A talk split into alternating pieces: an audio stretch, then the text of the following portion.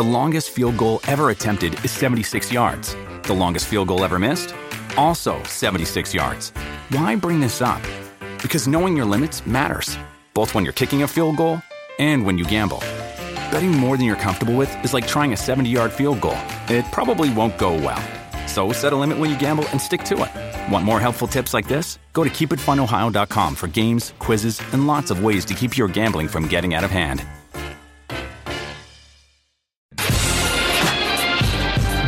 Varsity Radio Saturday Morning Show, presented by the Nebraska Lottery. Strap yourselves in. Here are your hosts, Chris Schmidt. Y'all don't even know he was a virgin until he's 28, and now, roll tide. And Mark Cranack. Time has come for someone to put his foot down.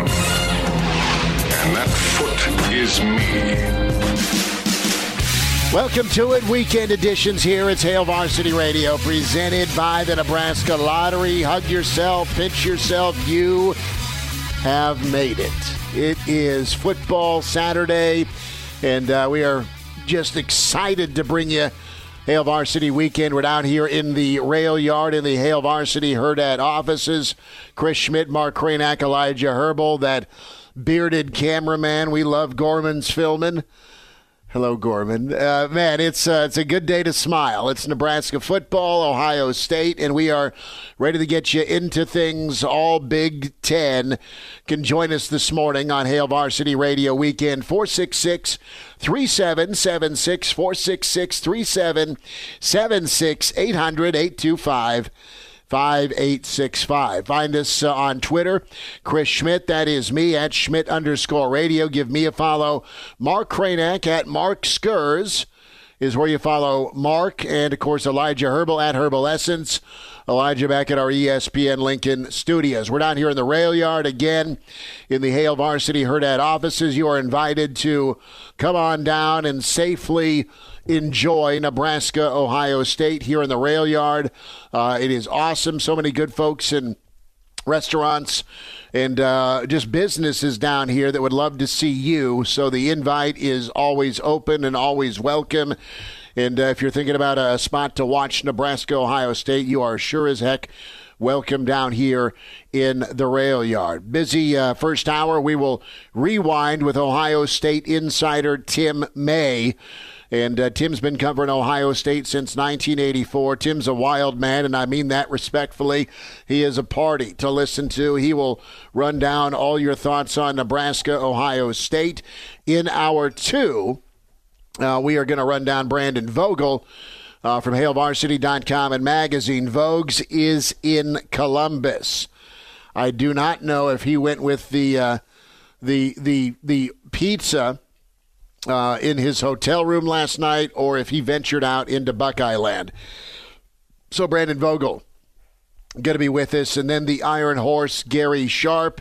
It's a special day for me uh, because it's just yet another year to, to cover Nebraska football, to do what I love, and that's talk Nebraska football. Uh, a man who's helped shape uh, my life with Nebraska football is uh, cousin Dino, Dean Schmidt. He's got an RV. It's not a Heisenberg RV, thankfully, but the point is, is there's not a game he's missed uh, over the last several years. Uh, Dino is uh, is going to be joining us with the cousin Dino prediction at 8:50 before we get you into uh, your, your rest of your college football day. We welcome in Mark Cranack. Cranack, you brought your kids, you brought your puppy, brother. It's good. You're getting them all kicked off right here for 2020. I brought the whole crew, and now I'm realizing I probably should have got up at three in order to just get it all together. Yeah, you know, it, it's it's been hectic, and I got off on the wrong exit on the way here. You're too. fine. You, you have your, your Nebraska stocking hat. You've got your Hail varsity sweatshirt that looks incredible. Well, go we've, on. We've, we've got uh, Tucker, the new puppy. Tucker is uh and that's that's Tucker with a T. It is. Tucker the mother. He's he's great. He's great. He's a. We think he's. The vet thinks that he is uh, part Sharpei, part lab. Okay. Doesn't even really know. He's he's got a few wrinkles but he's sturdy. We you know? we all have a few wrinkles, Cranack. I It's know. okay. So we are going to dive into it. Excited. Hey Tucker, good to see you, big boy. You're and good. he is. Uh, hold on a second. Are we? Are we? Tucker has tied us up. Okay, so Tucker is trying to uh, execute a third down and eight zone blitz. There we go, Tucker.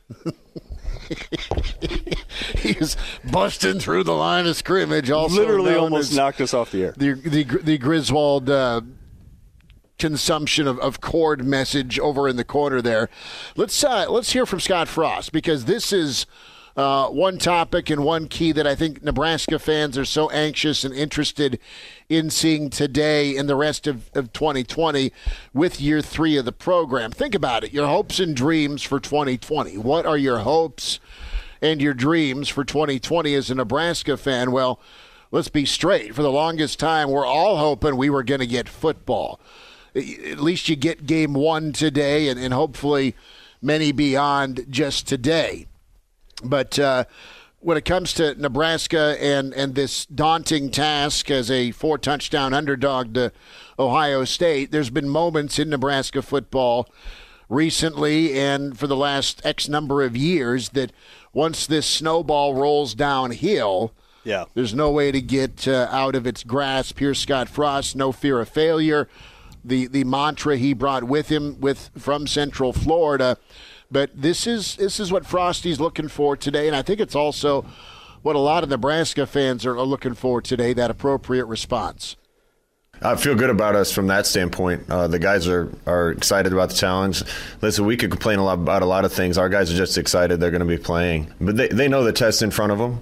Uh, so I, I'm anxious to see their response when inevitably Ohio State makes a play or two on us, um, hits us in the mouth, scores on us, whatever happens. Um, I want to see a bunch of guys that don't like that but aren't afraid of the next play and go out and continue to try to make great plays. That's all we can do, and I, I feel good about that. But um, we also have to respond the right way during the game. That'll be so important. Uh, you got to get off to a good start. All of the normal cliches we talk about in big games, but in all honesty, yeah, Nebraska uh, could get lit up a little bit on the defensive side of the ball. So could Ohio State. I mean, Nebraska, uh, things feel and look good on paper with the offensive line, with Adrian Martinez, uh, with Mills at running back. And it's been 331 days since you've seen Nebraska football tackle somebody else. It is incredible to have this opportunity. But uh, hopes and dreams, my hope and dream is this thing's a ball game in the fourth quarter if you're a Nebraska fan.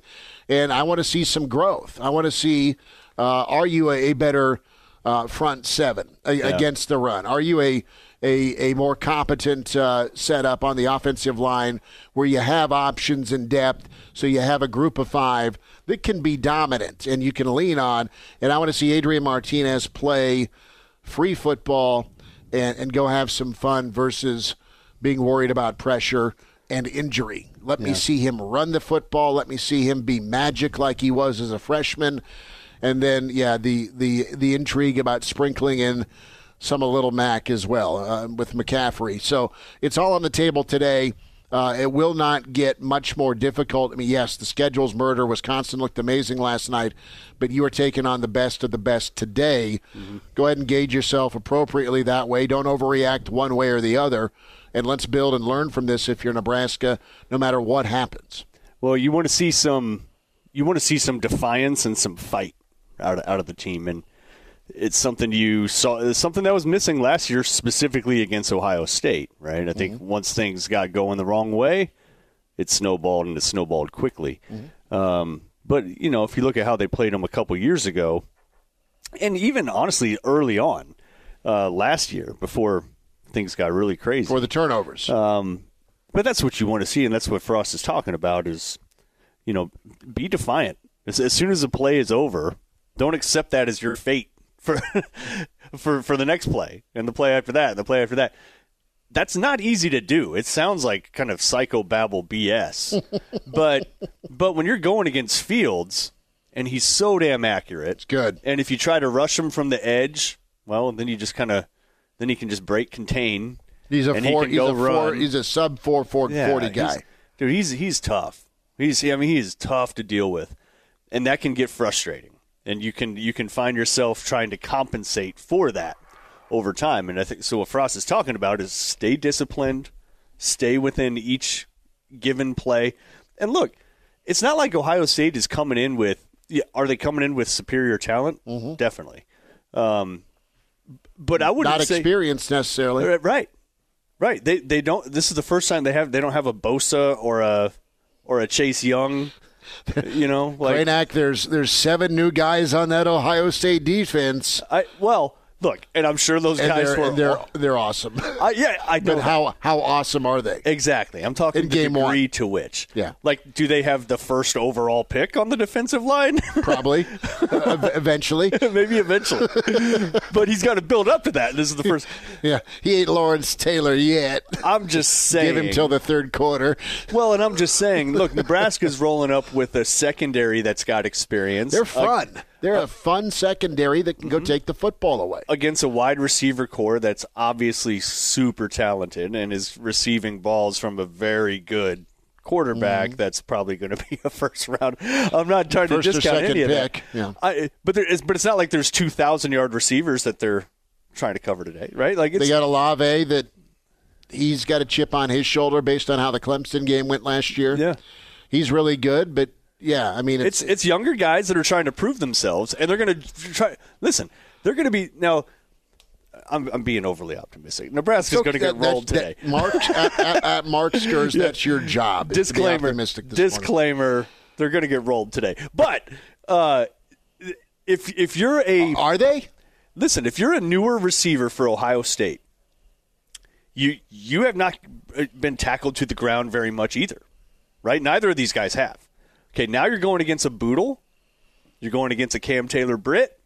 You're going against a Deontai, against a Dismuke. Mm-hmm. Deontai's going to light a couple people up today. I'm confident in saying that. He's been gonna he's been itching for a year. Yeah. That shoulder injury. So he's going to light a couple people up today.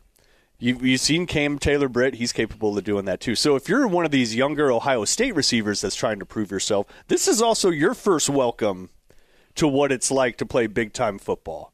These guys are talented. I think the secondary is going to get burned a couple times because that's what Ohio happen. State does. It's gonna happen. But I think they're also going to get lit up a couple times like they've never been lit up in their lives. And are they going to be able to deal with that for a full game? We'll see. Probably because they do recruit recruit the creme de la creme, but I, I, I don't go in there thinking, oh man, Nebraska's secondary is at such a disadvantage and they're just going to get picked apart all game long with no repercussions. I, th- I think there will be repercussions, and I think there I think Ohio State's got a bit of a learning curve too flip on the other side of the ball, Nebraska's offensive line, say what you want about whether or not they have a bunch of first rounders or All America. They sure as hell got experience. I mean, this is as, if not more, experience of an offensive line that Nebraska's had in forever. Over a hundred combined career mm-hmm. starts. Yeah. You've got a couple of new spots where Farniok's at guard. They've been working him there, mm-hmm. obviously. What type of help and what type of baptism does Benhart get at right tackle? Does he get some help but with you know with tight end coverage Yeah. off the edge? And then can Jaimes do his thing uh, on, on the left side, Boe Wilson, and then some of the guys behind him, and, and a big day for, for Cam Jurgens too, as as as well as he finished last season. Yeah. uh, he's kind of the starting point for sure to get things comfortable with with Adrian back there, and uh, we'll hear from Scott Frost right now on the Adrian Martinez dynamic. Specifically, you, you love the nod uh, that that happened earlier this week, and that is Adrian getting that uh, that pat on the back from his peers, Yeah. uh, being announced as one of the captains. Here's Scott Frost. Adrian's a great human being on top of being a good player. Luke McCaffrey's a great human being on top of being a, a really good player. So um, I think both those guys are seen as leaders of the team. The the voting certainly kind of proved that. Um, but at, at every single position, there's a competition to see who the starting guy is going to be. So uh, quarterback was no different. Um, I don't know how much separation there was between the two, but um, they both did great job, and, and Adrian did a good job on and off the field. Go play ball. Go make plays. Be smart. And I think this is key, Kranak, for today is for each quarterback, uh, you're supposed to come in and go win the Heisman if you're Yep. Fields. Uh, if you're Adrian, you uh, you you want to kind of exercise some of last year's demons with how tough a game you had. You want to kind of rely on that success you did have as a true freshman. Uh, you really played well in Columbus, so you have that past experience of doing some nice things. Can you let the offense work for you for both quarterbacks, but specifically, can you just kind of stay even keel and not try and force it or push it because there's going to be some early opportunity in this game for momentum swings. And, and the other part of this, too, uh, that, that, I think could help Nebraska, and, I know a, lot's been made out of, of attendance and crowd and decibel level and the fact that it's, it's empty. You had 110,000 spots that may hold a, a, a thousand, right? Family and friends that is that is interesting to me to see. You know, Ohio State has their own edge and their own juice, sure. but it's a whole different thing when you come out to that home stadium. You got an eleven o'clock kick. Yeah. Uh, are, are, they going to be able to to be uh, trained killers out of the gate early, right. or are they going to have to ease into things because it's a very real thing in college football having to create your own momentum, your own your own energy, and that's that's a task Ohio State's got to have, and and and be ready to, to come out of the gate because I think Nebraska is going to be prepared. Uh, Nebraska is out talented, but I think the, the the psyche and mindset here of just go play and, and just let it let it all hang out that absolutely works in Nebraska's favor versus the pressure side of things. There is pressure for Nebraska. You want to go play well and perform well on this stage. But I mean, it's, it's really Ohio State's the storyline for the Big Ten. Ohio State's the storyline for another team in the college football playoff. They'll have that each week, and you're supposed to do really bad things to Nebraska. It's one thing to to know you have to do it. It's another thing to actually go out and do do it. Yeah, well, and totally. And they have look, it's a team with championship pedigree. I mean, I think there's a lot of people that thought they should have, you know, they they got jobbed last year. yeah, to put it lightly. Um, and so that, that's that's a squad that's coming in with that kind of mentality. So, are they able to jump on Nebraska right away? Does Nebraska surprise them with the fight that they bring, mm-hmm. or do they lay down? Right? It's, it's I, don't, I don't expect them to lay down. It's are you beaten into submission? versus just checking out. And I don't anticipate Nebraska checking out today. I think there's enough people that that if you start to see that for some reason, if you start to see maybe guys hanging their heads or not giving enough effort or whatever, I think you're at the at the point now where you do have you don't want to say enough depth because it's not I'm not saying it's championship level yet. But I think at most positions you have options. Mm-hmm. And I'm not sure you've had options this whole time that, that Coach Frost has been here. Mm-hmm. I think in some cases it's just like, well, if this guy plays like garbage, he's the best we got, and it's not, and by a mile. So you know, there, so there's not much of. We really don't have much of a choice here. I do have a couple. I do wonder about a few things here, though. Now, when you look at you look at how Nebraska played last year against Ohio State, Remember when they came out in the I formation and the place came unglued, right? Option football, Kranek. Well, now I'm not. I don't think. In fact, I know. I know they're not completely transitioning to old school I form. Nor do I think that would necessarily be the best decision for the program.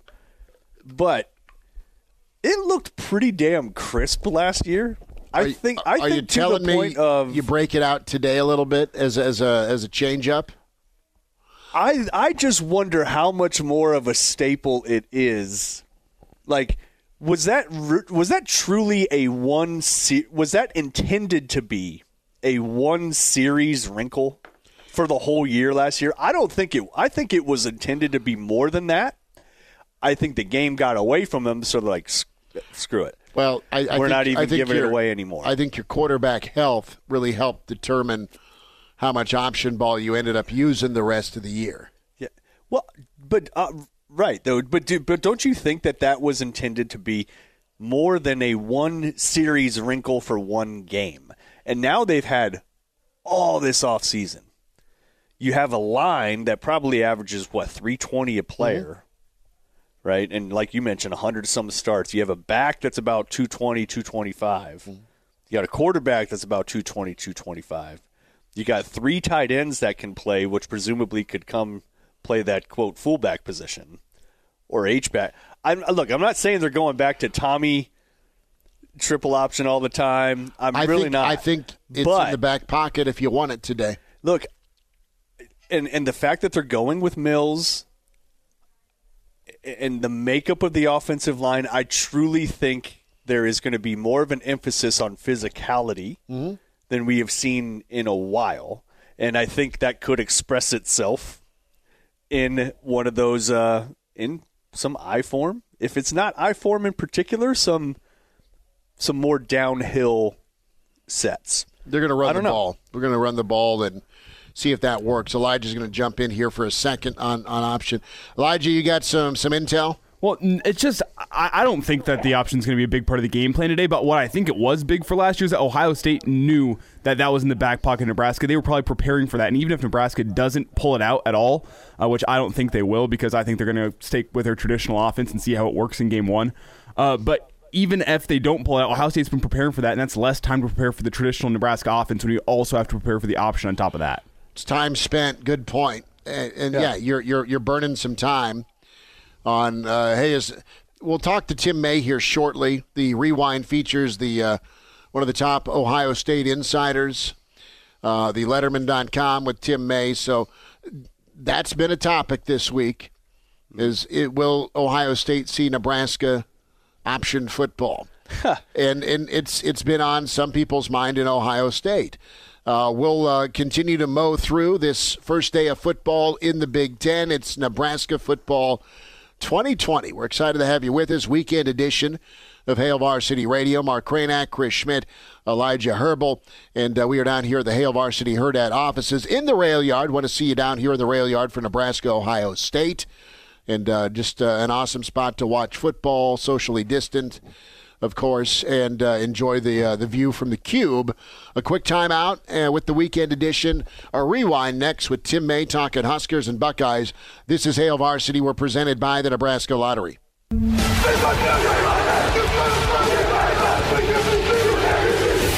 back with Hail Varsity Radio, presented by the Nebraska Lottery with Chris Schmidt and Mark Cranack.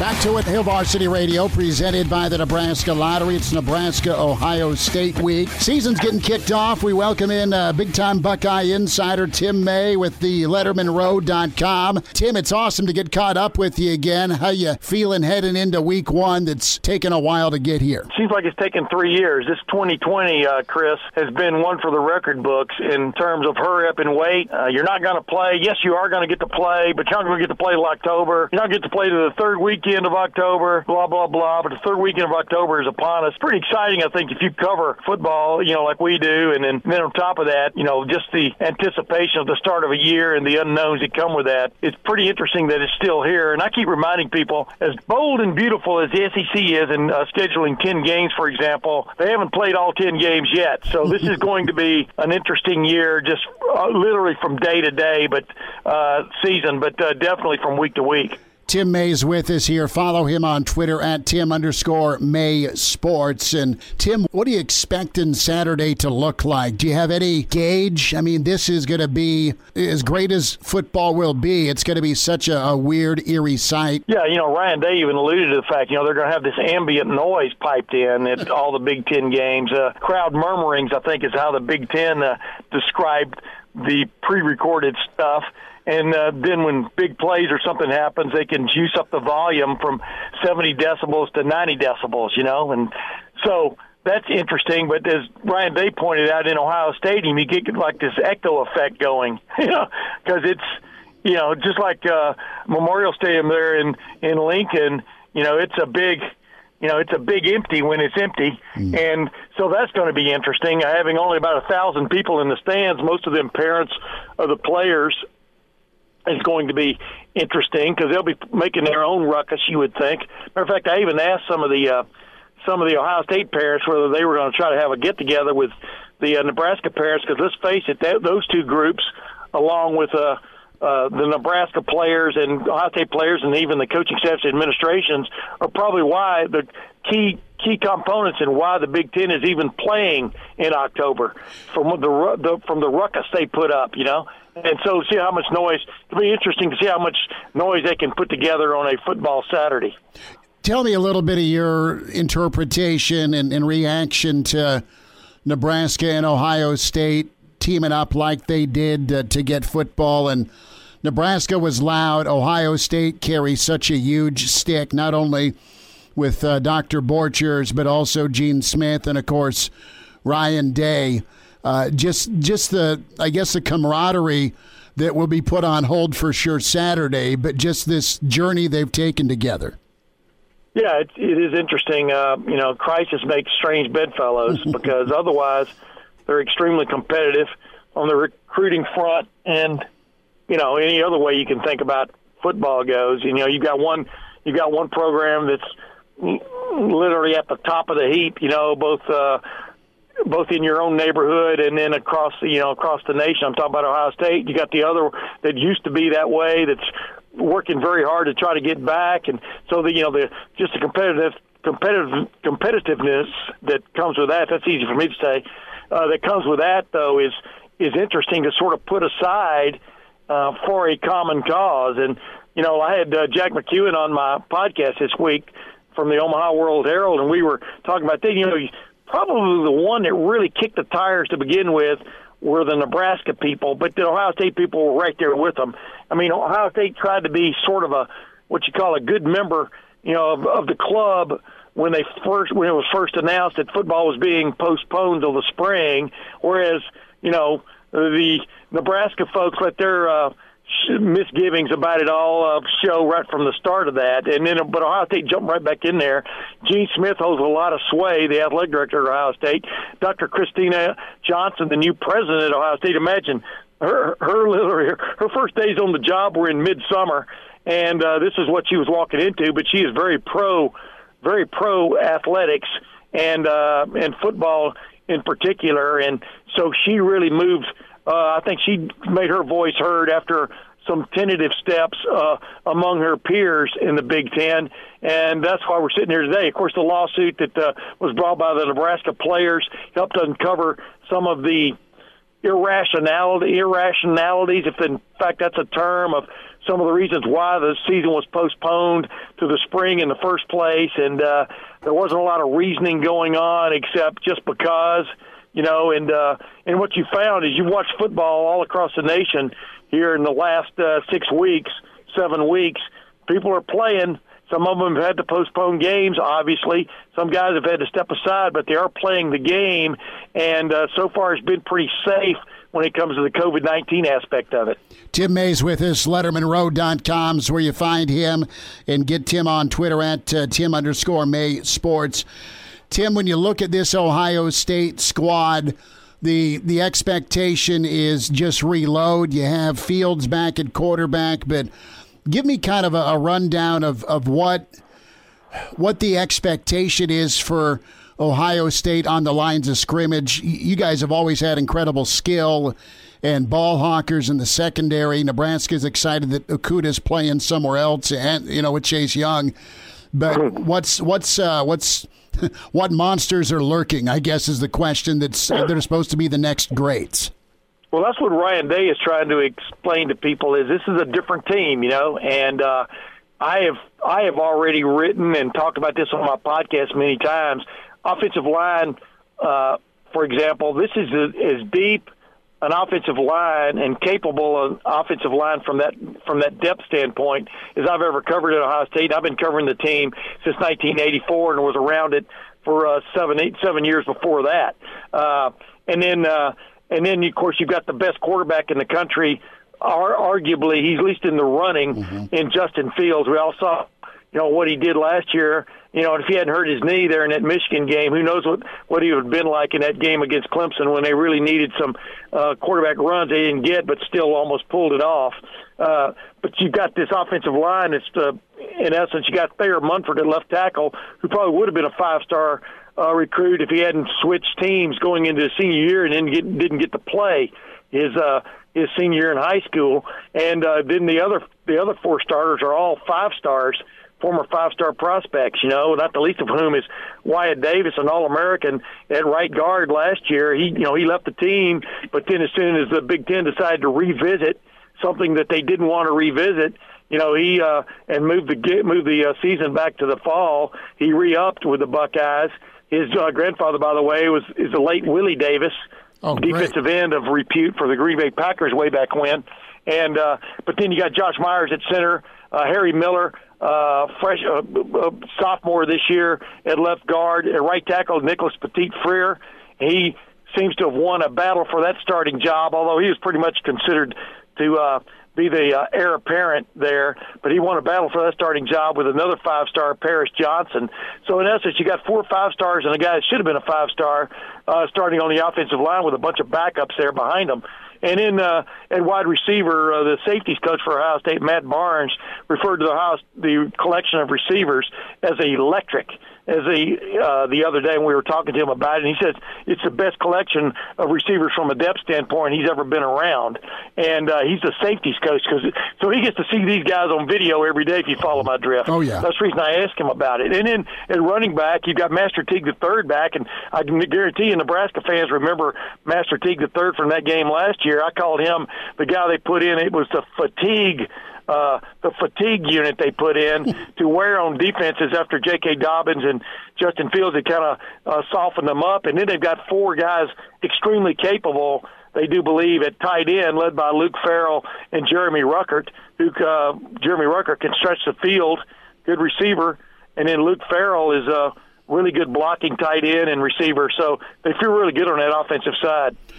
Yeah, you just kind of laid out uh, as uh, if I could paint a thought bubble of my listeners right now. Uh oh, I mean the, the the the Vegas spread is the spread. Ohio State is out to, to make a statement. Uh, let's go to the defensive side uh, Yeah. real quick. Uh, I mentioned the the two in- incredible draft picks that are now in the league with uh, with Okudah, who was just phenomenal last year in Lincoln. Chase Yeah. Young, Scott Frost, Frost has uh, draped praise on on him. You know, even yesterday. But tell me about Harrison and, and Wade. Those are two big time. Uh, just playmakers for you defensively at Ohio State, and then who else? Who's kind of an under the radar, if there is such thing on the on the on the Silver Bullet squad that Yeah, that, that folks may be uh, waiting to hear about. Yeah, there are several guys who are under the under the uh, radar because, like you just pointed out, a lot of guys left from that great uh, defense from a year ago. And like you talk about Okudah, you know, you know it's your night when you can, when you intercept the ball while you're laying on your back. so I know Or it's not your fans, yeah, I know the Nebraska exactly, or, or vice versa. But uh, but the bottom line is, they're yeah, they're replacing some big time players. Zach Harrison was a five star, one of the top rated recruits in the country a year ago, and played a, quite a bit as the year went on. He's replacing, in essence, Chase Young. You got some other guys. Jonathan Cooper was a returning was a captain last year, suffered a high ankle sprain, which kept him out of all but four games last year. He's back now, and is in essence his uh, fifth year, and uh, he's going to be the other defensive end. But you got this kid named Tyreek Smith, for example, who got banged up as the year went on last year. But if he stays on the, uh, you know, he's one of those guys with that great explosive uh, uh, first and second steps. You know, as a defensive end. Who could really turn heads on Saturday? And you got a bunch of guys behind those guys where they're where they're really trying to replace people, uh, quality people, uh, is in those defensive tackle units because you know really they're going to have in essence uh, uh, four new starters across that defensive front when you really look at it, and uh, the, de- the defensive nose tackle and then three technique. You know uh, the guys that were really good there last year, DaVon Hamilton and Jashon Cornell. Of course, they're gone. They're also in the NFL. But uh, you know, Tommy Togiai is a guy to keep your eye on. He played quite a bit last year. They're kind of scrambling at that other defensive tackle spot, but there are three or four guys that could play, including uh, Haskell Garrett, a kid who was wounded uh, in a when he tried to break up a, a domestic dispute back in the summer and got shot. The bullet went went through his cheeks, uh, and he's been recovering from that. He's a guy who may or may not play much on Saturday. Uh, but they've got other guys that are ready to step in, like a Jaden McKenzie and uh, names like that. So keep your uh, keep your program handy. And then in the defensive backfield, they've got one returning starter in Shaun Wade, and really he was the he was what you'd call the nickel cornerback. But Ohio State played one high safety and three corners almost all year last year, and he was one of those three corners. Of course, he returned. He left the team for a while, but returned after they they got uh, the clearance to play. He'll be one of the safety, one of the uh, cornerback spots. Probably Marcus Williamson will be replacing him in that slot corner, It looks that way right now. A guy who's been there for a while, a journeyman, and then Sevyn Banks, another journeyman, will be probably at the beginning at least in that other uh, uh, cornerback spot with possibly Cam Brown or some somebody else also stepping in there. A few more minutes. Ohio State preview with Tim May, LettermanRow.com. More on the Buckeye secondary. At safety, Josh Proctor, big time recruit out of Oklahoma three years ago. He's been waiting his turn and learned from a really good one in Jordan Fuller last year. They think he might be ready to play, but another guy who might even start in the game at that spot is Marcus Hooker, the younger brother of Malik Hooker, who everybody remembers from Ohio State from several years ago. You know, great center fielder, safety. His brother's a lot like him. Uh, Josh Proctor's more of a roll up and and uh, hit you hard in the in the uh, in the slot kind of guy uh, at a safety spot. They're both considered uh, rising uh, possible playmakers. So that's what they're dealing with. But they got all they got three linebackers back. Tuf Borland in the middle. Baron Browning, who was his backup in the middle, is now at the strong side uh, linebacker spot, and then uh, Pete Werner, who started the last uh, two years at uh, at the uh, strong side linebacker spot, is now uh, the starter at weak side linebacker. And they've got a they've got a a slew of journeymen, uh, second, third year players who are champing at the bit just to get a chance to play, like Teradja Mitchell, K'Vaughan Pope, Dallas Gant. Those are just to name a few. Tommy Eichenberger. So they feel like they've got the depth there, but some of those guys have not played a whole lot yet. Tim May, a couple more minutes with us. Hail Varsity Radio preview previewing Ohio State, Nebraska. You can hear Tim May with his podcast, LettermanRow.com. That's on Apple and different uh, podcast platforms. And uh, you can read Tim, uh, of course, with LettermanRow.com at Tim underscore Mays Sports is where you follow him. Tim, you know, where, where can Nebraska or how, in, in your eyes, can Nebraska hang around at this? We, you know, it's it's just Tuesday, but a lot of Nebraska fans remember the the effort that Nebraska had in, in 2018, and I know that was a that was a different Ohio State team, and it was an Ohio State team coming off that what the hell happened in West Lafayette. Uh, fast forward to last year, Ohio State was you know as good as advertised the real deal. So yeah. how do things at least stay somewhat competitive and in a non-embarrassing fashion for Nebraska Saturday, or is that likely? Well, even last year, when you look back on that game, some things went topsy turvy for Nebraska, yeah. including, like I said, that interception when Jeffrey Okudah was laying on his back, a tip ball. The guy was open, you know, and Adrian Martinez missed him, or he didn't. Let's let's say he didn't put it. He didn't drop the dime in the bucket. Let's put it that way. And uh, and that you know those are the kind of plays that kill you. Uh, when you when you get a couple of turnovers like that, like Ohio State did earlier. Of course, Chase Young might have had his best game of the year last year at Nebraska when the bright when the bright lights were shining. But uh, Nebraska always has a good plan offensively, in my opinion. I thought they really were affected last year, and Jack McEwen and I talked about that when Adrian Martinez got kind of banged up. Uh, he just didn't seem to be the same player, you know. Uh, he wasn't, and and uh, and that really hurts you in a game like that. Because I've always thought, like I said, Nebraska's had some pretty damn good plans mm-hmm. offensively, so they've got to like take advantage of some things that a young defense, a youngish defense, is going to give them on Saturday. And we all remember last year when they jumped into the I formation suddenly, that homage uh, series until they turned it over. Ohio State didn't have anything, didn't have any idea what to do with it. You remember that? Remember that little series little of plays? football, yeah. The homage to the to the great days of the I option, you know, and uh, and and uh, interestingly, that's where I'm curious, and most guys who cover Ohio State are curious is to see how well Tommy Togiai and those middle guys in the middle of the defense, defensive front, play on Saturday. Because uh, now the focus is on them. They've got to rise. You got to figure Scott Frost and his group. They know who the who the new guys are out there. Uh, they know who know who to pick on, and and possibly as uh, John Cooper used to say, scratch where they itch, you know. And uh, so I would expect uh, I would expect Nebraska to have a pretty pretty good offensive game plan. But the thing that uh, the real quick, the thing that he's got going for him, Scott Frost did he didn't have last year. I think he feels like Luke McCaffrey can also play. Mm-hmm. So if Adrian Martinez isn't necessarily getting it done, you can get uh, Luke McCaffrey in there and maybe uh, punch some other buttons. You do have options at quarterback. Nebraska's going to need to be better, and, and you and I both know this against the run in the Big Ten. Pass rush has been a, an issue.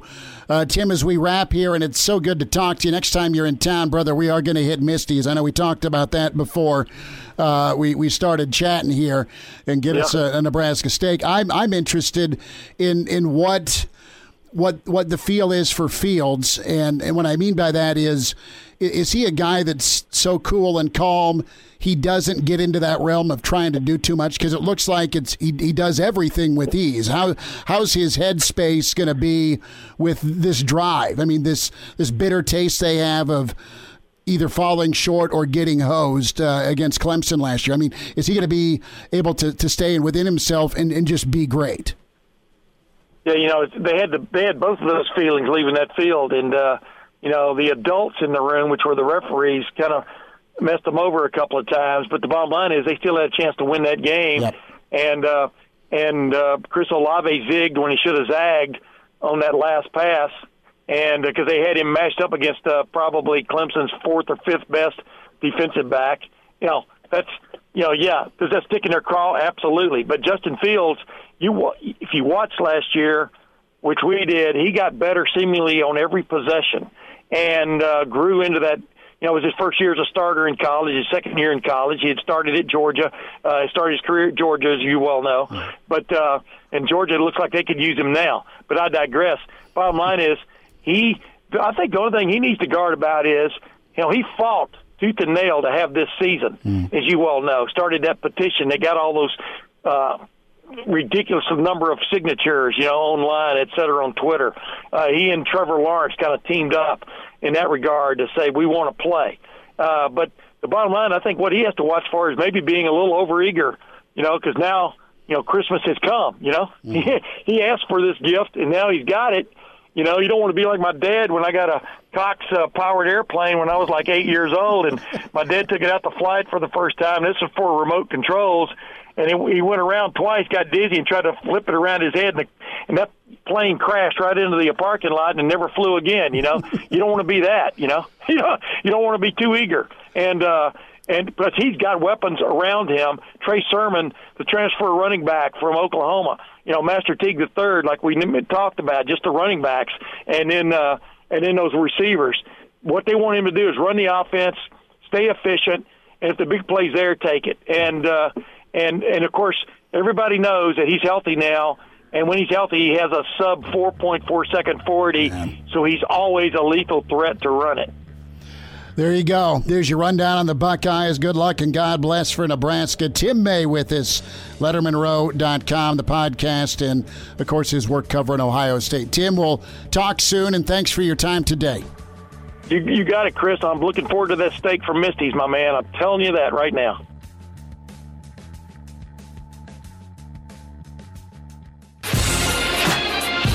The Hail Varsity Radio Saturday Morning Show, presented by the Nebraska Lottery.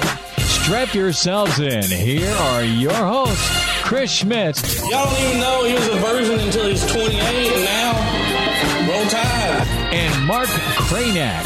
Time has come for someone to put his foot down. And that foot is me. Welcome to it. Great to have you back. It's hour two. It's Hail Varsity Radio, presented by the Nebraska Lottery Weekend Edition, pre Nebraska Ohio State. Sit down. We're down here in the rail yard. We invite you down. Going to be uh, just an amazing day. Your chance to watch Nebraska Ohio State. Uh, the Cube will be rocking, and it'll be uh, socially distant and safe, of course. And uh, we invite you down. Chris Schmidt, Mark Kraynak, Elijah Herbal. Big thanks to Tim May in hour one, our Buckeye insider.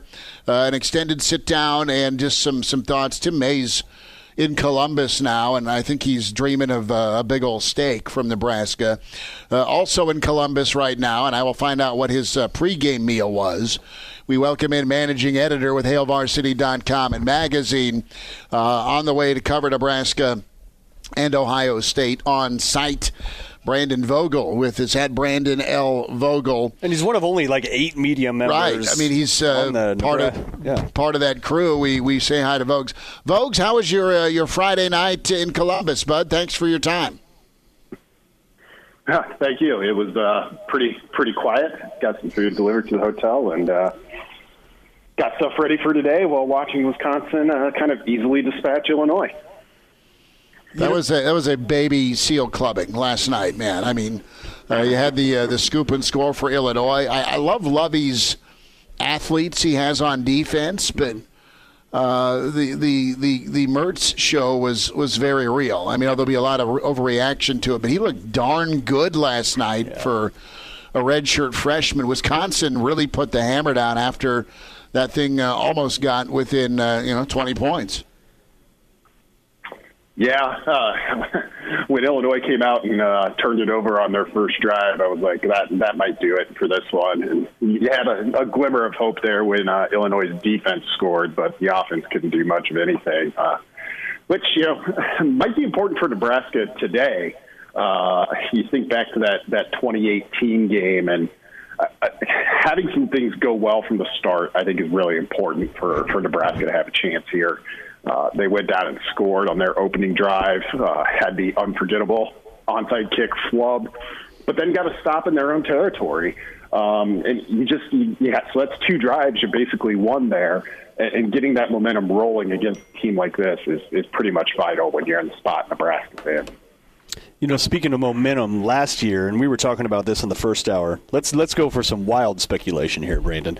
Um, you know, Nebraska goes I formation last year for that series, and it, things were pretty good until that ridiculous interception where the guy's laying on his back and it just kind of lands on his. Yeah, that, that would know. be the third pick overall, Jeff Okudah. Right. So, look, I mean, it was. Um, the, the momentum that that brought to Nebraska, though, and how crisp it looked, made me think: Is that really just a one series wrinkle because it looks like these it looks like Nebraska works on this with some regularity. But then maybe after the Okudah interception, they're just like, you know what, forget it. We're not going to let like just no. And now they've had ten months. Like I'm not saying they're going back to Tommie Frazier triple option stuff here.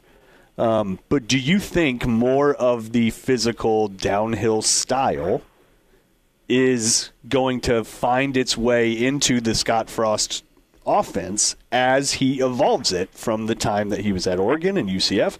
Now Nebraska, the personnel is different. What, what, what do you think about that ridiculous speculation? I mean, I think we could find out pretty quick today. Um, and now it's a, it's a little bit strange because literally the only only team they showed that against last year was Ohio State. But you look at this year's Ohio State team, and there's there's no weak points. There's only like maybe that that part's a little bit flexible, and I think Nebraska's ability to run between the tackles uh, could be one of those those places where you test. It's it's one of the greener areas for Ohio State, um, and also you know with with this kind of reworked offensive line, now you've got a senior captain in there at right guard um, who might be going up against some, some some relatively younger players for Ohio State in the middle of that defensive line. And, and then when you, so I think you could see more of that. And I, you know, talked about this on on the podcast this week. Um, in the passing game, I think you really the teams that have had success against Ohio State in the past have have tested the linebackers in coverage. So I think this could be a big game for Nebraska's tight ends as well um, which is the part of the receiving game that I think at this point I feel the most confident about when you look at the receiver core and who may or may not be here for Nebraska today. The elusive tight end. That's right. Yep. Give me a little Johnny Mitchell love. Brandon Vogel's with us, HailVarsity.com and magazine. The I 80 podcast is a must subscribe to and listen to. Vogues uh, had an awesome uh, uh, podcast uh, kind of kickoff. You had the uh, soft opening two weeks ago, Vogues, and then you had uh, your Ohio State Nebraska preview. So let's talk offensive rhythm. If Nebraska is going to hang in this thing and, and compete, it's going to be, I think we all think, on, on the shoulders of the Nebraska offense. So let's let's talk about that rhythm from a play call standpoint, from a scheme standpoint. Uh, you got to get Adrian settled in, uh, and the run game's got to be very key. I'm, I'm wondering, do we see, to your point about option football, Kraynak, do we see more of a, of a running Adrian today? Because that really was effective two years ago against the Ohio State defense. Adrian was good with his legs and his arm. It got him into rhythm. It seemed to get him into rhythm last year when he had some of his better better games. Adrian on the ground. How focal is that this this this morning? Uh, I th- it, it'll depend a little bit. It'll depend, I think, some on on how Ohio State chooses to defend Nebraska. I would be a little bit surprised if they kind of, at least out of the gates here, don't come out uh, geared up for the run itself, be a quarterback or handoff run game. At least that's when, when you look at some of just the uncertainty for Nebraska at wide receiver. That's probably what I would expect to see. Uh, that that 2018 game, you know, Nebraska did get that early momentum going. They were pretty pass heavy on first downs. You know, when I look back at that game this week, which was which was a little bit interesting. Um, they just felt a little bit, I think, freer at that moment in that, that 2018 season to, to do so. You had, you know, Spielman and Stanley Morgan had a good game that game. Do they feel that good about the receivers right now? I, I just don't know. And, and you look at the offensive line and the running back core. Probably, if, if Nebraska has its choice, uh, it's going to get things done on the ground, and, and that's going to be really important. Can they can they stay on schedule that way?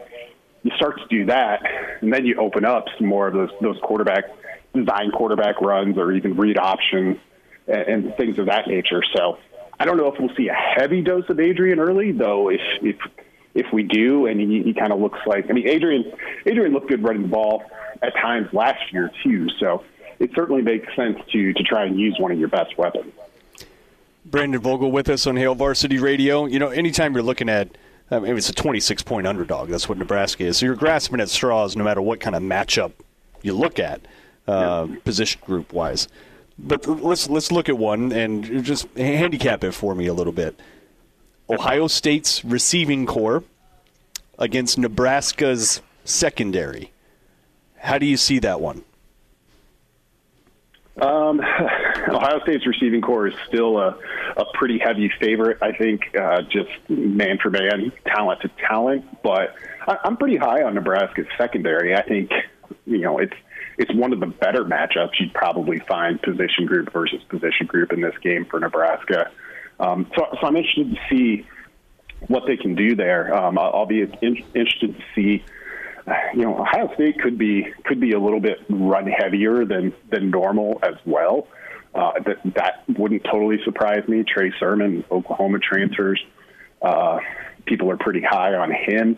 Uh, he was he was really good two years ago, and then dealt with some injury stuff last year. So I think the safeties down in the box and their ability to tackle. Um, I'll be really interested to see Deontai Williams, just because you know, personally I'm happy for the guy to finally be able to to play football again, but he's one of Nebraska's best hitters, uh, most active guys, and I think for he's someone who who has to play pretty well today for Nebraska to to to be at its optimal level. I think.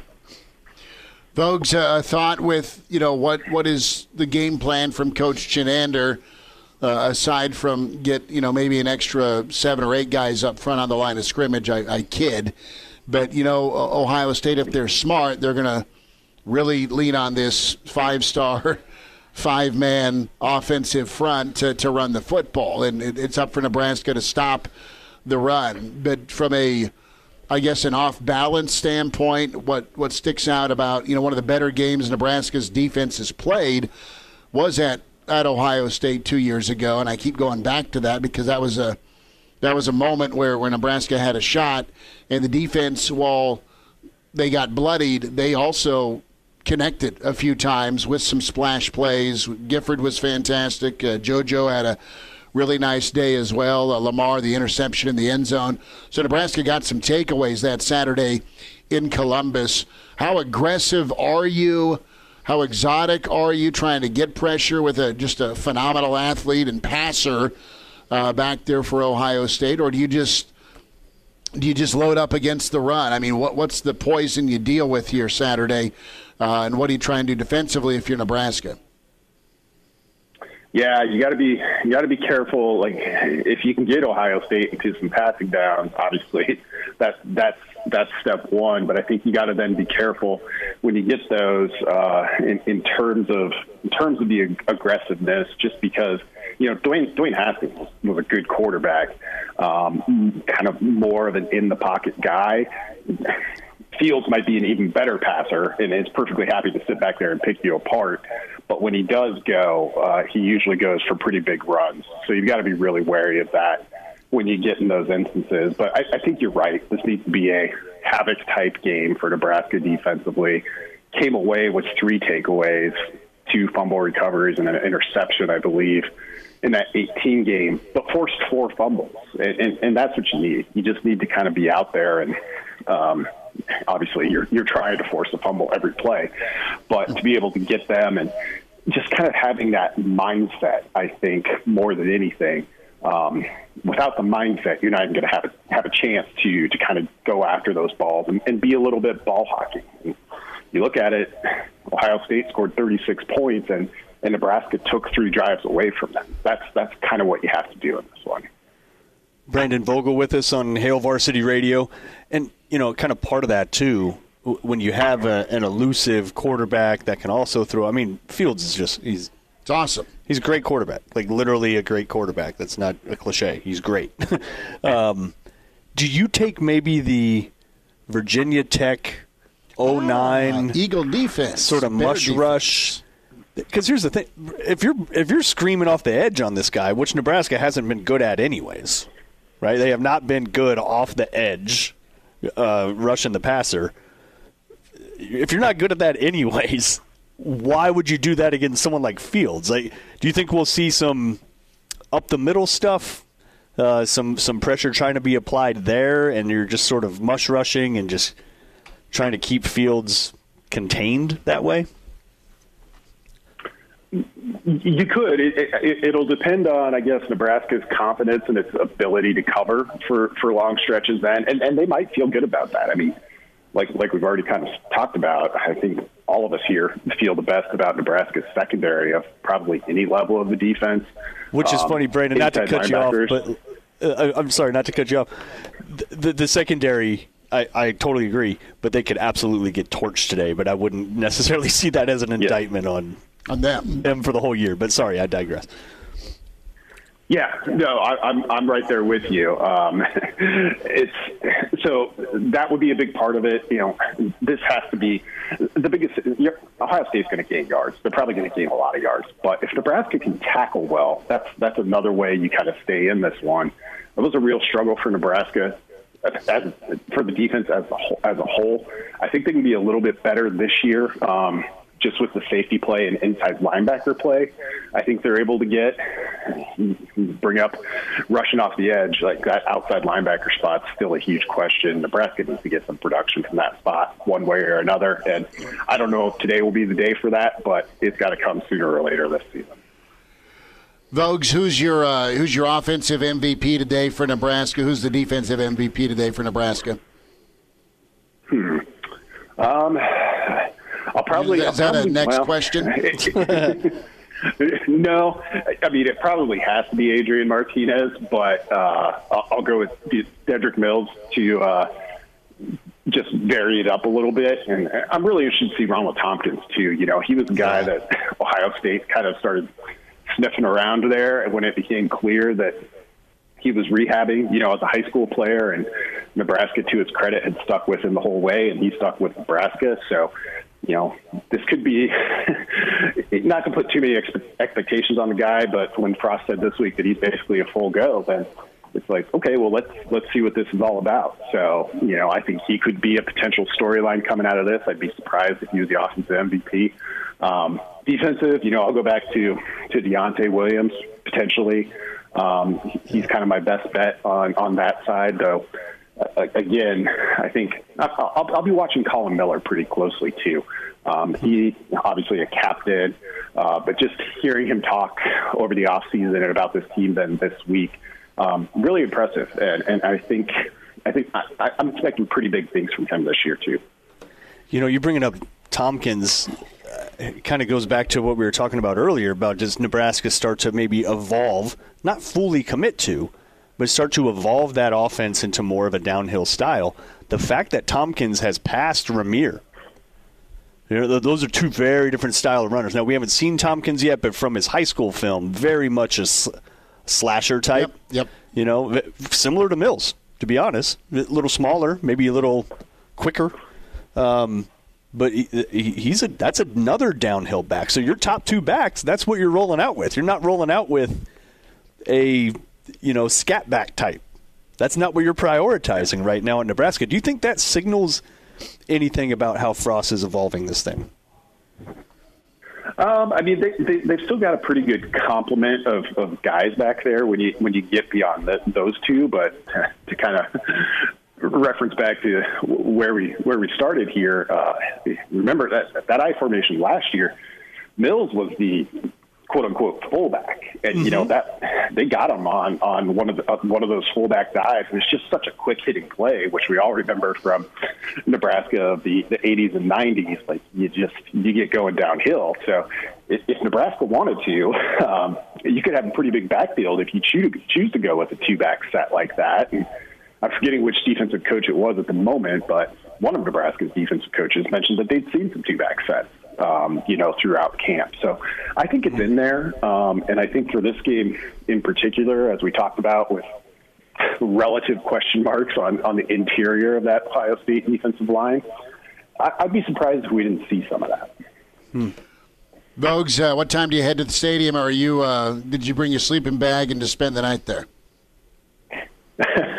I'm only about a mile away, so I will be departing uh, as soon as we get done with this spot. So we'll uh, we'll be live on site here in about 20 minutes. Well, tweet a picture of you from the uh, the press box, and uh, give me a score today. Uh, do you want the score now? No, I'm just kidding. Um, I, I'm, I'm probably in the like 42-24 range, and I, and I think that could end up looking pretty good. Like if you can get to halftime and you're like, okay, this is a game. I mean, like we said, Ohio State's a 26, 27 point favorite, um, so you kind of know what you're walking into. But you get into the third quarter and that that talent advantage probably shows up. But if Nebraska can be in it at halftime, I think um, at that point in a chaotic season uh, with the added chaos of just season openers in general, you'll take that. You'll take your shot and see what happens. Brandon Vogel, HailVarsity.com and magazine managing editor of the I 80 podcast. And uh, he is in Columbus, Ohio, on site for Nebraska and Ohio State for Hail Varsity. Vogue, safe uh, trip and travels, and uh, thanks for your time today. Thanks a lot, guys. there he is, Brandon Vogel, with us. Uh, quick timeout. We're down here in the rail yard in the Hail Varsity Hurrdat offices getting you ready as the uh, Nebraska Ohio State game will be on the cube down here in the rail yard. So you're invited to come out, watch Nebraska Ohio State, and and uh, be uh, be a consumer, be a safe consumer, socially distant, but. Uh, check things out down here in the rail yard today for Nebraska football. It feels amazing The football's finally back. I am smiling. Another year of talking Nebraska. That is uh, big time. We'll check in with the Iron Horse, Gary Sharp on the way.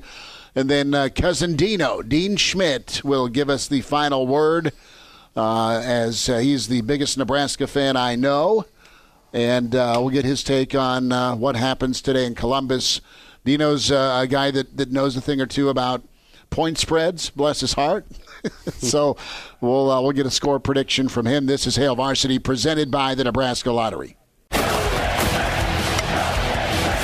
Early to rise with Hail Varsity Radio, the voice of Husker Nation. Here's Chris Schmidt and Mark Kraynak. Well, I just officially got taunted. I'm throwing a flag on Mark Kraynak. We've got uh, some amazing food from our friends at Muchachos down here. We're down in the rail yard, Hail Varsity Radio Weekend Edition in the Hail Varsity Hurrdat offices. Kraynak, that, that is the mother of all breakfast burritos. What do you got rocking Oh My there? Goodness, it's ridiculous. It looks I mean, great. It's, you it's got a a- little pork and egg and green sauce. It's about 17 pounds of pulled pork Oh. mixed with about 80 eggs and a, a block of cheese wrapped into a tortilla with some. Did you leave sauce. any? Did you leave any? There's more over there. Okay. Well, You gotta, Okay. you gotta kind of, you gotta brace yourself though. That These looks things pretty have some weight. Uh, speaking of bracing oneself, uh, what's the, the mood and the mindset? We welcome in the Iron Horse, Gary Sharp to talk Nebraska, Ohio State. Sharpie, welcome to football, brother. Been a long time coming. How are you? Yeah, 330 days. I think if I ate that burrito that Mark was uh, describing, I'd be in a food coma before 11. It's uh, it's really good. Well, we'll get you some Jaeger to wake you up. Um, All right. Well, you, you you hold that. I will uh, I will be there with you guys next week. I really appreciate the fight, uh, invite this week. We've you know been eight months together through a pandemic, and the season starts, and you guys go ghost on me. Brother, the door's open for you. I, I know we should have reminded you. There's only so many burritos, though. I will save It's one not for personal. you. Yeah, yeah. So, how you feeling, man? How are you feeling today? And you know what? What are your hopes for 2020, Sharpie? I mean, the hope was to get football. We have that. That's awesome. But now uh, let's go a little bit more zoomed in, and that's the fact that uh, Nebraska's got a great opportunity, but there's also the uh, the wariness out there that, that is real. With uh, arguably one of the best teams in college football, if not the best, the favorite, one of the favorites, along with Clemson, to to take the title down. So, what do you what do you anticipate today? Well, like you guys have been uh, describing, this is a great day. I mean, you know, we're we're trying to battle a pandemic and everything that's going on in our life, and we get this little respite where we didn't think we'd have football, and you know, people are excited. I, I jumped out of the lab early this morning, went out and about in the community, and you know, people are geared up, and you, you get the sense that okay, now normalcy is returning. Um, and then normalcy will uh, hit you right in the face today when you realize you're playing one of the best teams in college football, a team that could win a national championship. But I think today is all about Nebraska. I, I know, get ready for the snarky comments if Nebraska falls behind, but this is about Nebraska. You know, Ohio State is Ohio State, and they're going to try and do their thing. They're either going to try and throw a knockout punch first, or they're going to struggle. It's going to be choppy, and you know, maybe Nebraska, like two years ago, was in a ball game.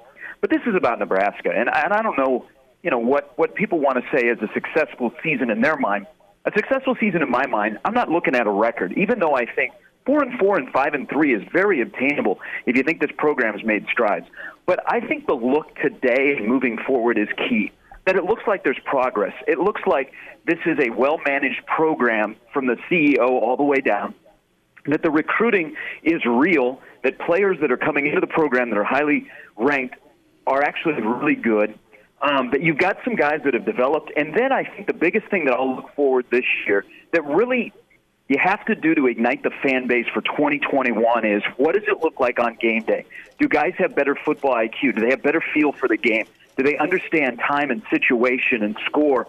And can they bring all of those things together? I think there's a lot of unknowns about this team, but I, I think I'm very optimistic about where this program is because I think, as I've said numerous times you guys, they've eliminated a lot of excuses off the field. We haven't heard about culture or buy-in. What we're hearing now is about football stuff, and that's how it should be in year three.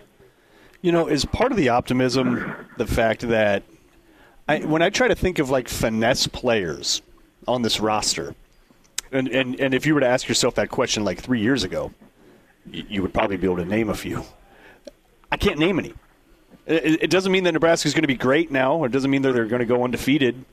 But in terms of just having a roster to where your only options that you can trot out there are guys that are okay with being physical. Doesn't mean they're great at it again. But, but you, right? Do you, do you kind of see that same thing? I do, and I and I think that's you know you've been able to turn the, the corner in two years to kind of fleece the program, and I think players in the program nowadays, Mark, they understand what you want out of them, and the coaches understand what they have in the players, and and I think they're all on the same not all, but majority of them are on the same page, and they can move this forward where you can trust guys. I think that's the biggest thing I've learned with this staff is that they have to trust you before they put you in key situations. And I think listening to coaches the last two weeks, there's a lot longer list of guys they actually trust in key situations than I think, you know, even last year and of course more than their their first year. Gary Sharp's with us, Hail Varsity Radio. Sharpie, when we get to that trust factor, when we get into game plan here and, and success offensively, uh, what what do you anticipate here? What what type of game will Coach Frost call? Uh, what's the comfort level like on game day with Lubick? We know their history, so we, we know that the comfort's very real. But let's talk about how this all translates to calling a really good game for Adrian, and then in turn, Adrian executing at quarterback uh, to to really drive this offense to, to make it a, a ball game. It's gonna it's gonna be about Nebraska's offense, what they can do, and you need a little help from the defense. But how does that that triumvirate work between Lubick, Frost, and Adrian today? What do you what do you foresee? Well, I think you have for the first time in maybe a decade, you have some real optimism on the offensive line. You got some depth in the trenches, and Nebraska hasn't had that. So what do you also have? You have a running back that is running for a paycheck. Feed the beast today. Dedrick Mills all season long should carry the ball. I think Nebraska's identity is going to be running the football today. Run the ball, run the ball, run the ball. Keep Ohio State off the field. Control the clock. Stay on the field on third down. And also let Adrian Martinez ease back into it. You know, I think he's clean. Uh, he's cleared the mechanism upstairs.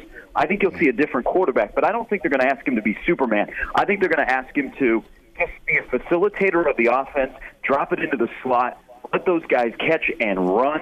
I don't know, you know, not knowing who's going to play a lot today. That vertical threat is probably not still there. But first and foremost, this program needs an identity, and I think the identity starts today against a defensive line in Ohio State that, yeah, they might have a future NFL guy sitting there, but they're nowhere near where they were last year. I say run the ball, keep running the ball, and run the ball again until you're mm. stopped. I'm Mr. Run the Ball guy today. How many on the offensive line for Nebraska do you think ultimately end up playing in the NFL? Uh, I will say that there will be three on the offensive line, maybe a fourth that plays in the NFL. Okay. Now, How this, long has it been since we've been able to say that? Is this the guys in the program or guys that you know are, are maybe going to play? Out of the five that are starting today, just uh, how, how many of them do you think get snaps in the NFL eventually? I think three plus possibly another one. And you're right. We haven't been able to say that in a long time. We also haven't been able to say that if you look to the backups, that there's guys there that if they progress could someday be in this discussion. One of them being Turner Corcoran, who I was elated to hear Greg Austin talk about the other night, that one of your highest ranked recruits is going to be on the field. And a matter of fact, your two t- your only recruits at the offensive line in 2020 Corcoran and Conn, both out of the state of Kansas, they both could play this year. I think that says a lot about Greg Austin. I think it says a lot about the development and the recruiting of that position. Gary Sharp's with us, Hail Varsity Radio. Sharpie, uh, let's flip it over to the defensive side of the ball and uh, game plan for, for Nebraska uh, against a guy like Fields. Uh, what, what's your what do you want to do today? Uh, yeah, you uh, you're weary about the Ohio State run attack. Their offensive line's just incredible, but they also have athletes at wideout. Olave's money. Uh, and then you got Fields pulling the trigger, who's really, really talented. You know what's um, what, what's the um, what's the plan for Chinander, and how do you go about slowing these guys down, if at all? Well, first and foremost, I'll learn more about the offense for Nebraska today on how they're able to execute defense. I don't I don't have a lot of hopes today because there's a lot of new guys in new positions, and they're getting educated right away. That's an offense that's going to stress you by the way they challenge you and they match you up. And then you got Justin Fields, who is a legit Heisman Trophy uh, quarterback that is the best quarterback Nebraska will face all year. You got to get to him, but you got to get through an offensive line that has numerous NFL guys on it, with a defensive line that we still don't know a lot about because those guys are getting their first extended action. But last year, Fields was able to just sit back and pick apart Nebraska, and he hardly got touched. I don't know if he got touched the entire game by somebody that was wearing a red jersey. So you have to find a way to get to him whether you bring pressure, however you do it, you can't let him stand back there and just pick apart Nebraska because you like your defensive backfield, but they're going against some talented wide receivers and they can't hold on forever. So I think Nebraska is going to need their stars on defense, if you consider them stars, to play really well today. And most of those guys are in the back end. But this isn't quite the challenge. I think keep an eye, though. Will Ohio State be able to run the ball as good as they did last year without J.K. Dobbins. Man, he was so dynamic in that offense. The things they could do with him in the running game and the passing game. Now they have Sermon, the transfer from Oklahoma, and then uh, and then Teague, who got hurt in the spring, and if it was a regular season, probably would not have started the year. So let's see how they run. But Nebraska's got to get the field, and then they've got to tackle, and they've got to tackle in the open field, and then most they got to get off the field on third down, and they got to force turnovers. Gary, I go back and forth on on how to even look at this season. I mean, with, with how many interruptions there there were with you know delays to the start of the season, potential more delays, changes to the schedule, all that, to where I'm just sort of like, you know, this whole season, take it with a grain of salt. But the closer I get to it now, I'm sort of like, actually, this maybe you should take this one even more seriously because it's sort of about your substance. You know, because th- there is there are going to be no games whatsoever. There's no warm up games. There's no one double A. There's no Sun Belt. There's no none of that. I mean, it is just flat out. can you Yep. ball against another Big Ten team? Everybody's been dealing with it. Who cares if there's been delays and all that? It's what are you made of? How, how do you kind of look at this season? Do you take it with a grain of salt, or do you think it's actually more of a realistic picture on exactly where the program is? Well, I, I think it, it partially. I think it is from the standpoint of I've got those four things that I just mentioned that I'm, I'm judging programs on and coaches. How is the operation of your program from top to bottom? Well, we're seeing that you're operating this during a pandemic, and guys haven't opted out, and you haven't had an outbreak. Now you've had some cases, but you haven't had an outbreak. And then you go to recruiting, and then you go to development, and then you go to game day coaching. I think this year is a year that we learn a lot about Scott Frost. We you have to have something happen during this year, a signature moment where either you knock off Wisconsin and in, the Heisman Trophy winner Graham Mertz, or you go to Iowa City and win. I think you got to have a signature moment because I think what this season does, guys, is I think there has to be something during the course of this season that ignites the fan base to so that you can wrap your arms around something going into 21 that is tangible that you can go yes they are building there is momentum i can see it i can feel it and 21 is going to be a monster year. You can't go through another year where you're really really choppy and guys don't play good football smart football and you don't see guys making the next step. If that's the case then we're all asking a lot of questions in the off season but that's what i'm looking for. And if that means a four and four season a five and three you'll take it. I personally believe that there's going to be a three way logjam at the top of the west at five and three. Um, know, between Iowa, Wisconsin, Minnesota, and Nebraska with a bounce here or there and a good start where you go maybe two and two in your first four, Nebraska could be in that mix as well. Sharpie, let's focus on the West real quick before we get you out of here. Gary Sharp's with us, weekend edition, Hail Varsity Radio. We're live in the rail yard ahead of Nebraska, Ohio State. So, your take on Wisconsin last night and, and what early impressions on what you saw from them. And then let's uh, fast forward over to Minnesota, Michigan. Uh, that'll be a, a monster game tonight. Uh, give me a thought on tonight. Give me a reaction from last night. Illinois defense is bad. They're really bad. Graham Mertz was good, but he got no pressure whatsoever last night. I mean, that's scary that if you have Graham Mertz that was highly ranked coming out of Kansas City and he looked as comfortable and he threw the ball well and he, he used something that I think Nebraska will use as a safety valve and as a main threat is the tight end position. Ferguson is a really good tight end. And if you're in trouble, to go find that big fella and get him the football, um, that's impressive. I mean, he was impressive last night, but let's not give him the Heisman yet. I think Trevor Lawrence might have a good day today against Syracuse. Um, Wisconsin is Wisconsin. They do Wisconsin things. They got a game under their belt. There'll be a lot of intrigue next week. Illinois wasn't ready to play. They didn't look very good, and as a result, they got beat 45-7. The game tonight is so there's so many narratives around this game. Cloud Harbaugh, but think of this: Jim, Harbaugh now has Cam Newton as quarterback. Joe Milton's a big dude. He's 6'5", 250. He's also the first quarterback that Harbaugh has recruited on his own that is starting at Michigan. That's crazy to think about. Mm. You've got all these other guys that have been transfers or belong to somebody else that you know Harbaugh has had a quarterback. He's a quarterback whisperer. Their whole season will be dictated by Joe Milton. If they get good quarterback play, they're right there in the the East. For Minnesota, you know, is last year a fluke? I don't think so. That's a very talented roster in Minnesota. They're going to be challenged tonight. I actually like Michigan in this game. I'm wondering about Minnesota. They have some guys they have to replace on defense, even with that talented offensive core. Um, I think Michigan pulls an upset tonight. I'm, I'm with you. I think Michigan's sick of hearing the, the doubt.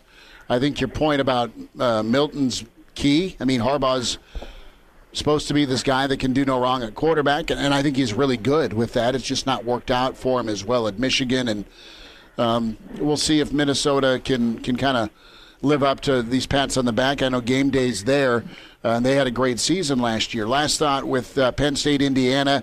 Are we uh, are we reading too much into the, the danger level, or is it real for uh, Franklin and company in Bloomington? Um, I like Indiana. I, I, I like. Okay.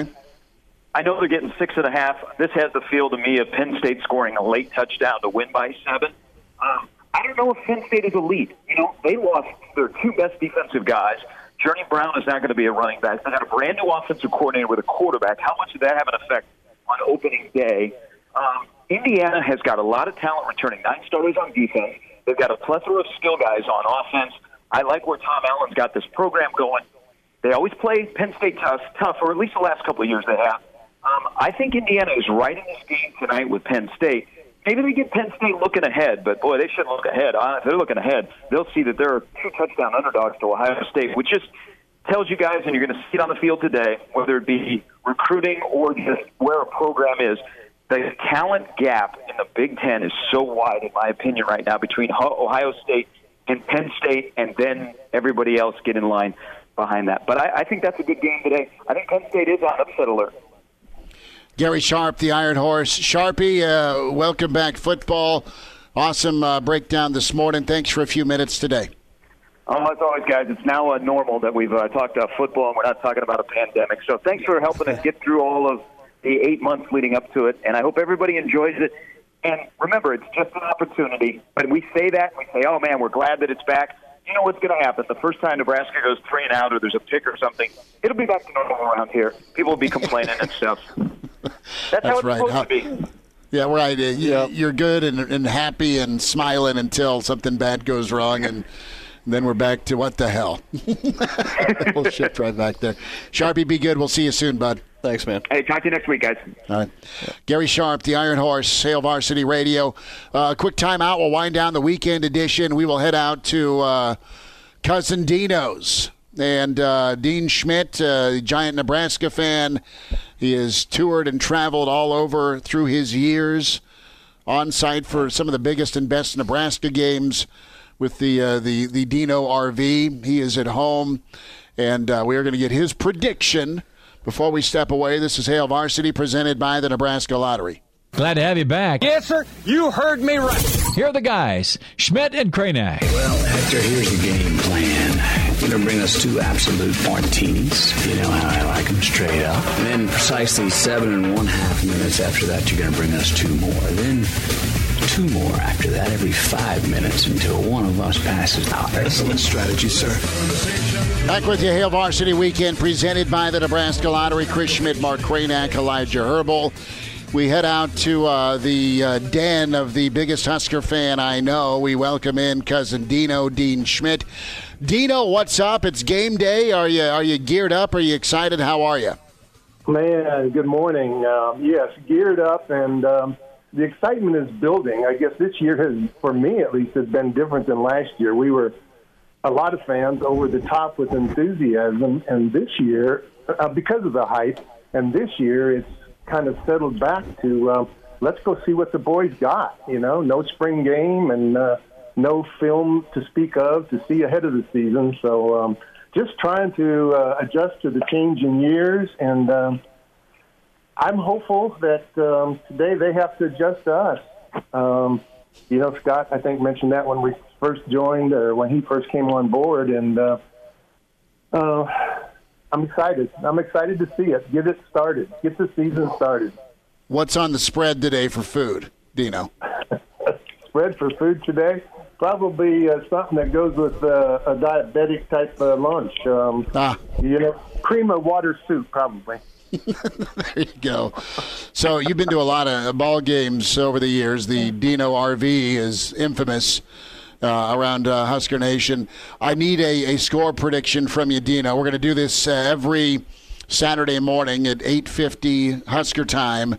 And we're going to get the final word from, from cousin Dino with the score prediction. I know it's something you've had an interest in over the years with uh, the uh, the spread and, and how things shake out.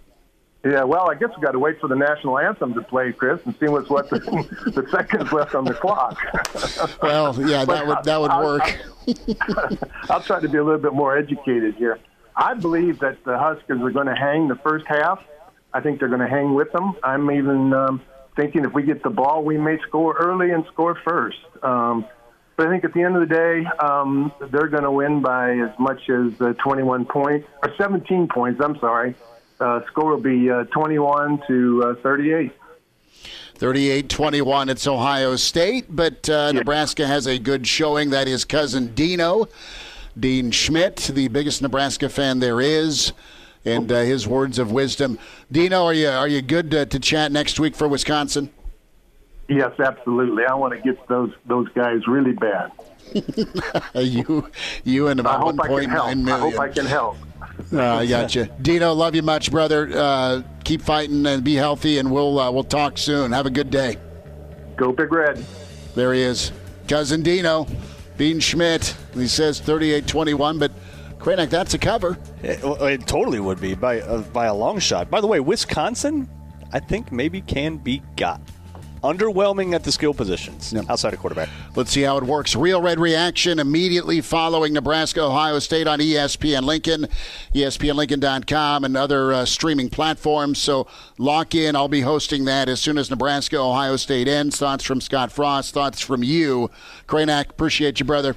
Awesome to You get this well, kicked man. off. Thanks to Elijah Herbal, Gary Sharp, and of course Brandon Vogel and Tim May. Talk to you later with Real Red Reaction and Hail Varsity.